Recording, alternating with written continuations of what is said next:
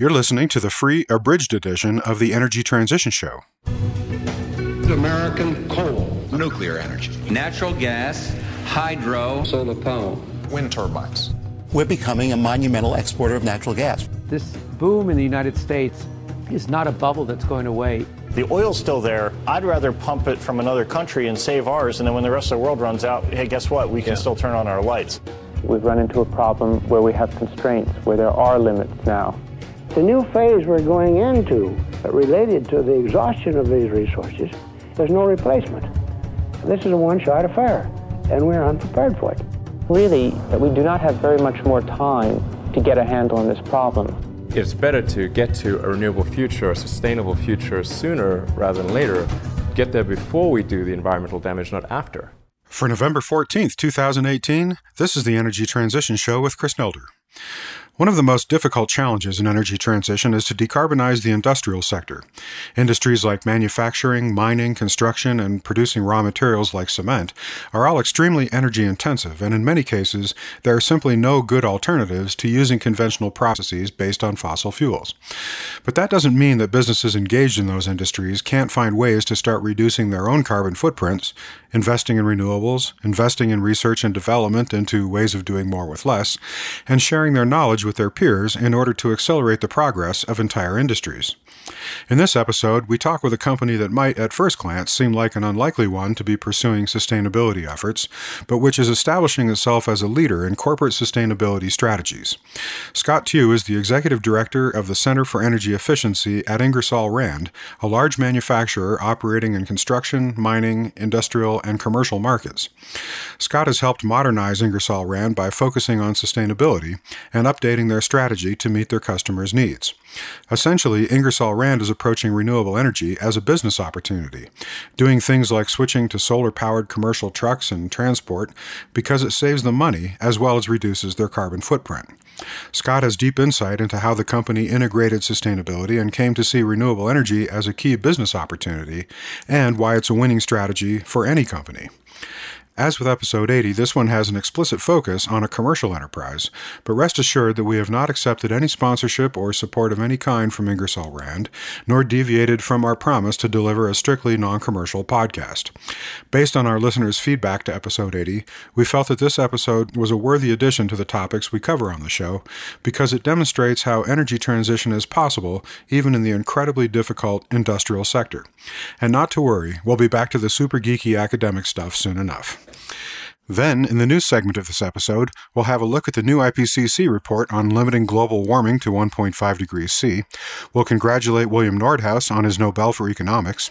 We'll resolve the cliffhanger at the end of episode 79 and consider the implications of the CPUC's ruling on exit fees for CCA customers. We'll note a significant investment in EV charging stations in Florida. And we'll consider the energy transition implications of the midterm elections in the U.S.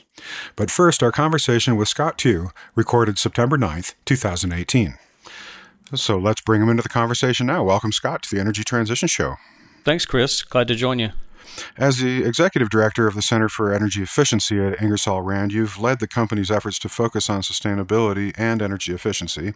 And at first glance, that seems a bit of an unlikely business focus for a nearly 150 year old company that got started by making rock drills for mining and that currently has a $25 billion market cap and is still operating in construction and mining, industrial, and commercial markets. So, what's the business case for Ingersoll Rand to be investing in renewable energy?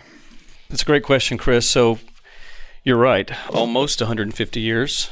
Uh, company, the long history of helping herald the industrial age with things like the rock drill and jackhammers, and now a company that produces still those legacy products with pneumatic tools and systems. We also have a series of products like Club Car, the electric vehicle company, and Thermo King, the transport refrigeration firm, as well as Trane air conditioning. And your question about what is the business case for moving into renewable energy, for us, it was really about a commitment that we made in 2014, a global commitment around reducing our greenhouse gas footprint. And we really set a high bar for ourselves, and we believe for the entire industrial sector. Our global climate commitment was focused across all three of the scopes, both our indirect and direct greenhouse gas footprint. So it not only included our operations, but also our products.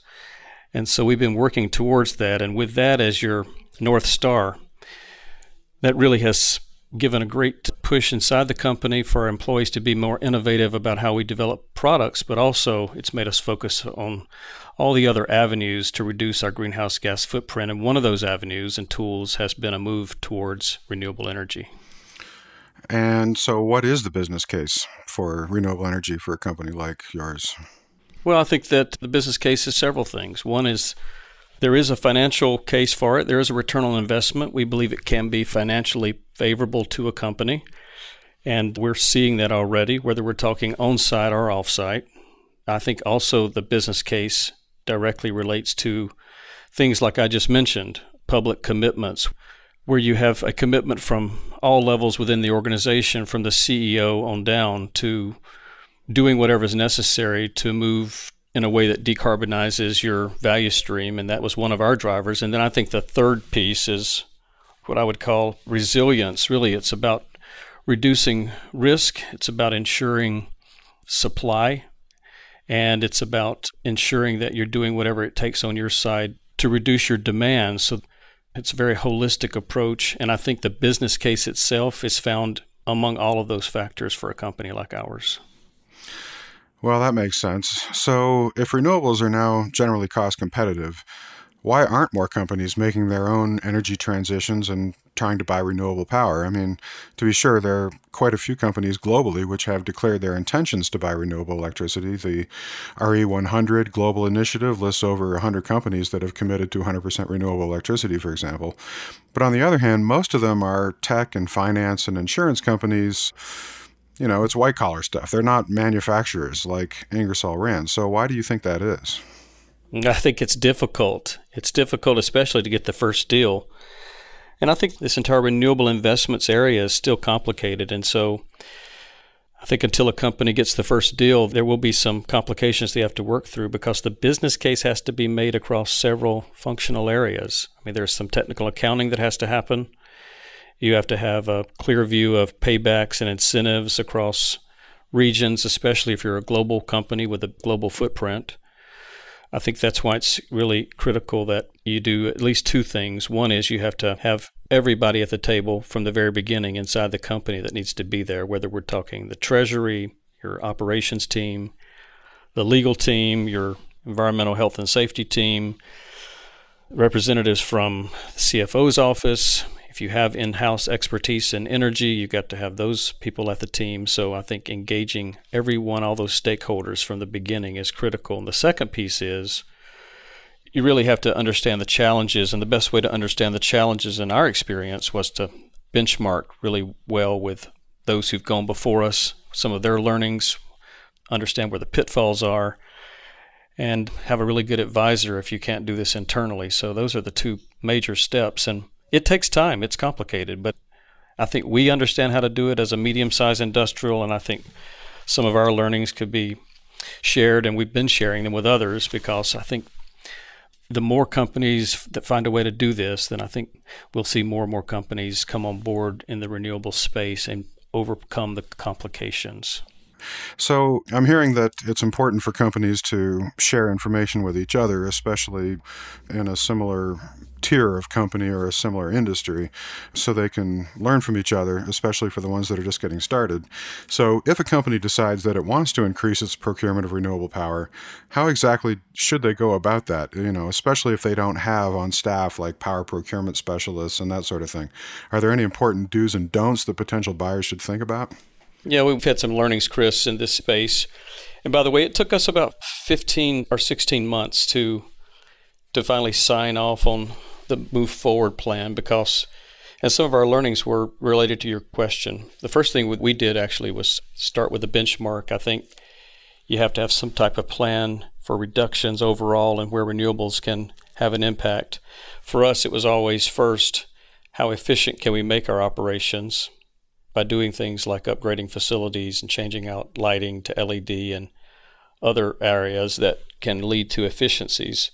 And then, secondly, you then begin to understand where renewables might make an impact.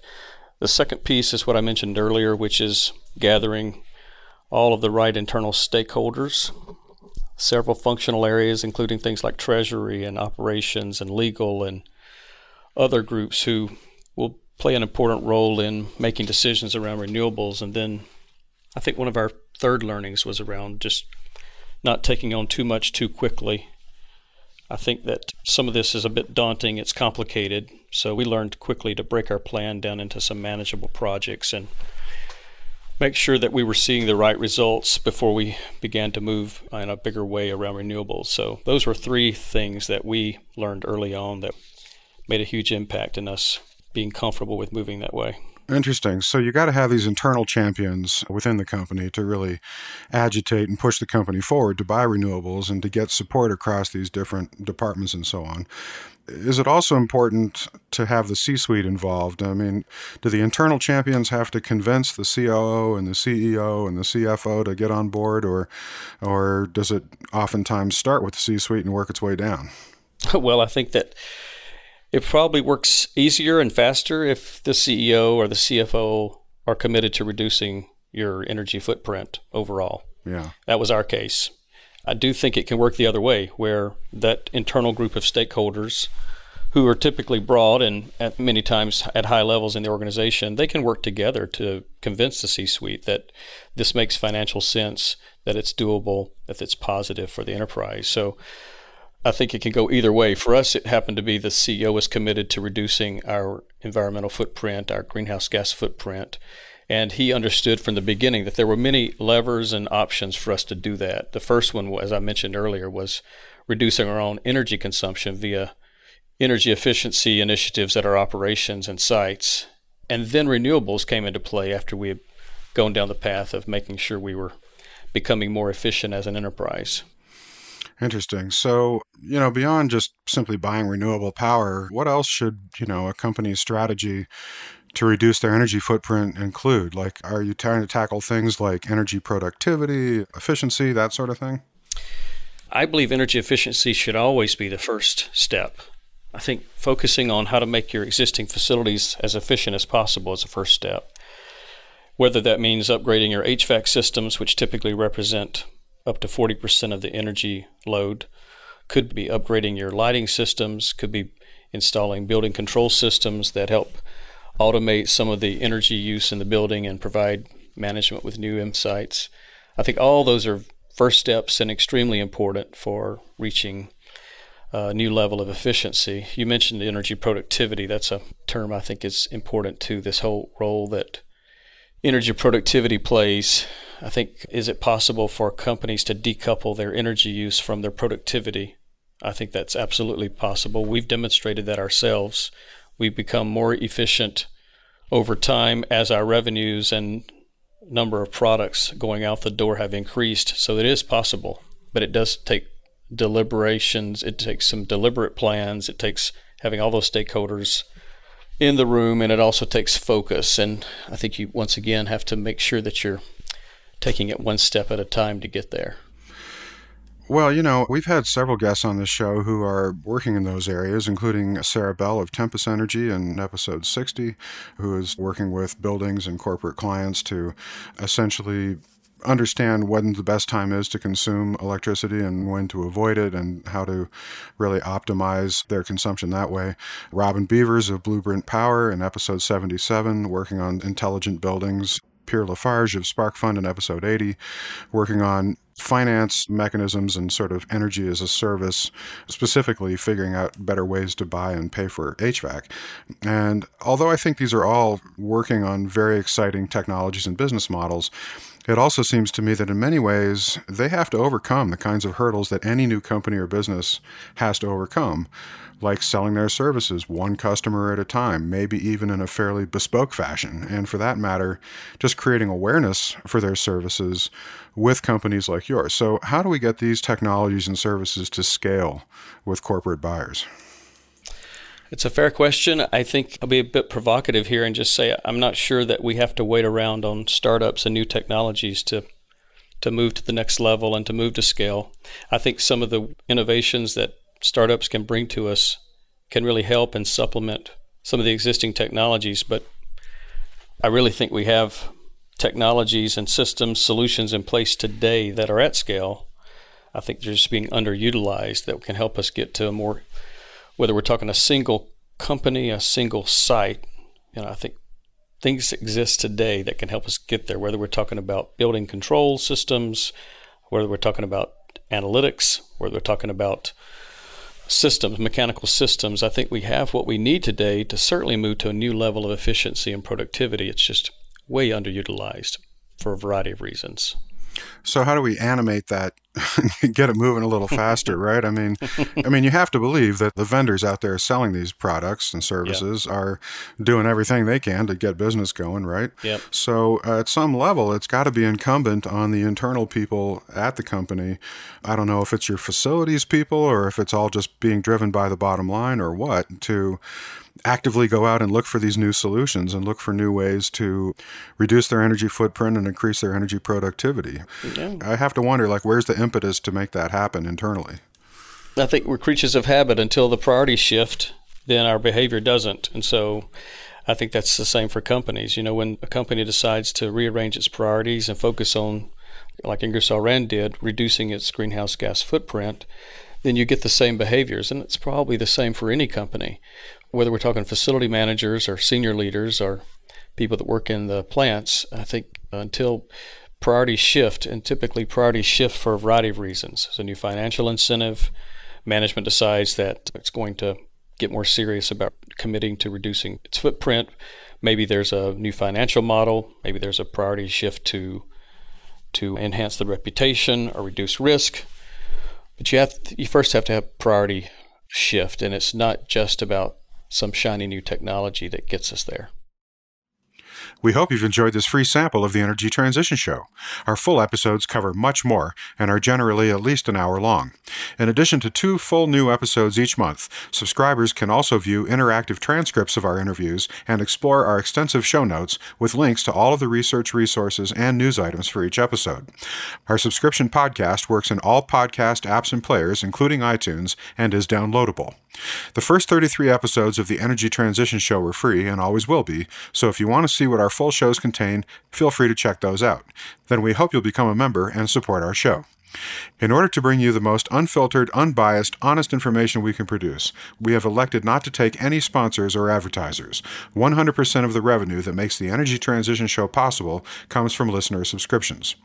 To become a subscriber and enjoy our full offerings, just point your browser to energytransitionshow.com and click the Become a Member button. There are several ways to become a subscriber.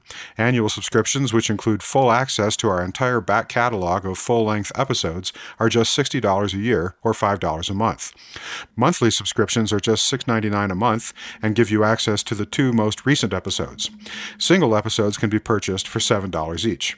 We also offer half priced annual subscriptions for universities. Students can purchase individual subscriptions, or professors can purchase bulk subscriptions for their classes. Numerous educators now use the Energy Transition Show as coursework, and their testimonials are available on request. And finally, we offer site licenses with group discounts on annual subscriptions for all members of institutions, such as corporations, nonprofits, and universities. So join us today and support our ad free, hormone free, organic, handcrafted, artisanal podcast featuring high quality, cutting edge interviews and news about the most important story of our time energy transition. And now a quick look at some recent news items. Item 1. On October 10th, the Intergovernmental Panel on Climate Change, or IPCC, published its long awaited special report on what would be required to limit global warming to 1.5 degrees Celsius and how different the climate impacts would be if the world were to see 2 degrees of warming.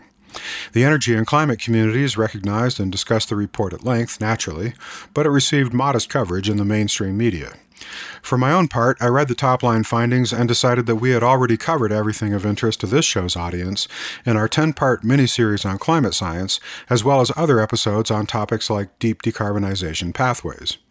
The new report shows that negative emissions technologies like carbon capture and sequestration, or CCS, will be needed to meet the 1.5 degree target, especially for hard to decarbonize sectors, but that those technologies also have difficult and institutional barriers that will make them hard to scale up. But it also shows that a heavy emphasis on energy efficiency and behavioral change can limit the need for negative emissions technologies, as we discussed at length in episode 74. And it explains that the integrated assessment model pathways on which the report is based only explore what is thought to be technically feasible, not what is socially, environmentally, politically, or institutionally feasible. So, reluctantly, I concluded that there really wasn't a new angle here worthy of another episode of this podcast. We already know what the key methods of energy transition are. We just need to get busy doing them. Item 2.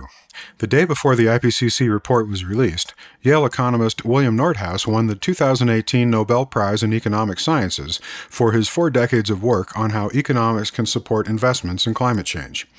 Nordhaus argued for taxes as a way to address pollution. Well, that's it for this episode of the Energy Transition Show. Thanks for listening. You can find our show archive and give us feedback and suggestions at energytransitionshow.com and follow us on Twitter at Transition Show. Our theme music was by Mike Sugar and Mark Burnfield, who you can find online at MikeSugarMusic.com. The Energy Transition Show is a production of the XE Network.